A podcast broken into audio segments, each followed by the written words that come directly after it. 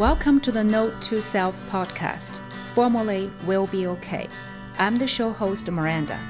Here at Note to Self, we pause to recognize and honor the small moments in life so we continue to better ourselves and impact others positively.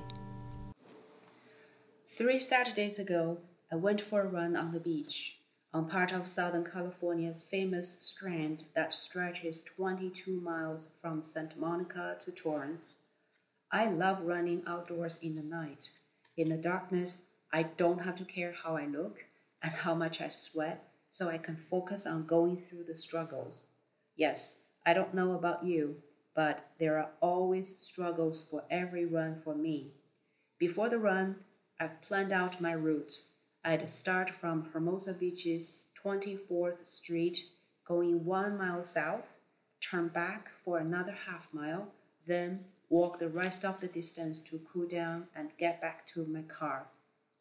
One and a half miles are not that long, but for me, it is already a increased distance since I stopped running over a year ago due to an injury. These late summer or early fall night runs are the best. The temperature is a mixture of the day's residue heat and the cool night ocean breeze. After the warm up, I begin the run. My mind shifts into adjusting my breath with each step forward. It's close to 9 p.m., but there are plenty of people walking, dog walking, biking, or running like me, but the flow is much quieter and smoother. As I get closer to the 14th Street, the street all of a sudden got brighter and busier. Between here and the 11th Street is the center of Hermosa Beach's fine night scene. It is here that the Pier Avenue extends to the ocean as its namesake, and there are numerous restaurants, bars, shops, local people, tourists, kids, and dogs everyone love to gather and hang out here. And tonight, it is even louder and busier. It turns out it was the summer's last movie at the beach night, and they are showing the movie Top Gun Maverick, one of the newer movies, and I love this movie. This spot is also my half mile mark where I struggle the most, always. So much so that the thought of stop running and start walking becomes almost the only thing on my mind. And then in the movie, Captain Maverick is giving a second to second illustration of the almost fatal mission. And this is where you will be in your most vulnerable. The female trainee questioned whether the goal was even achievable.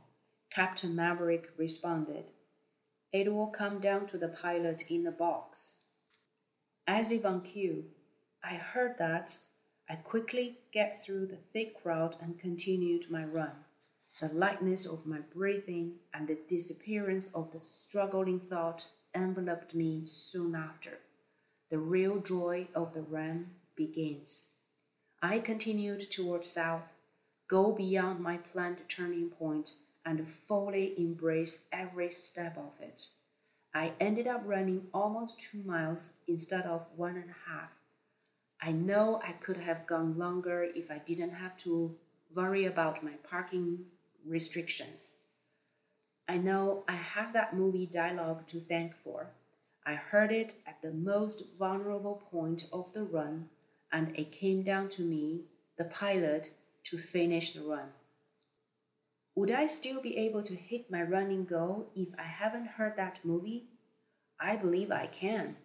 I think I'd still have the struggle thoughts, but another passing runner may just give me the same jolt of encouragement, or I may just keep telling myself, the struggles shall pass, like they always do.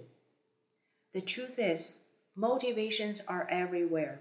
We can always find voices actions, examples, and even simple dialogues to get us going. The key is whether we're willing to find them or not. And that's today's note to self. Always, always looking for ways to stay motivated. And if you want to, you always can. Thank you for stopping by and listening to this episode of Note to self. See you next time. May you enjoy the small moments in everyday life.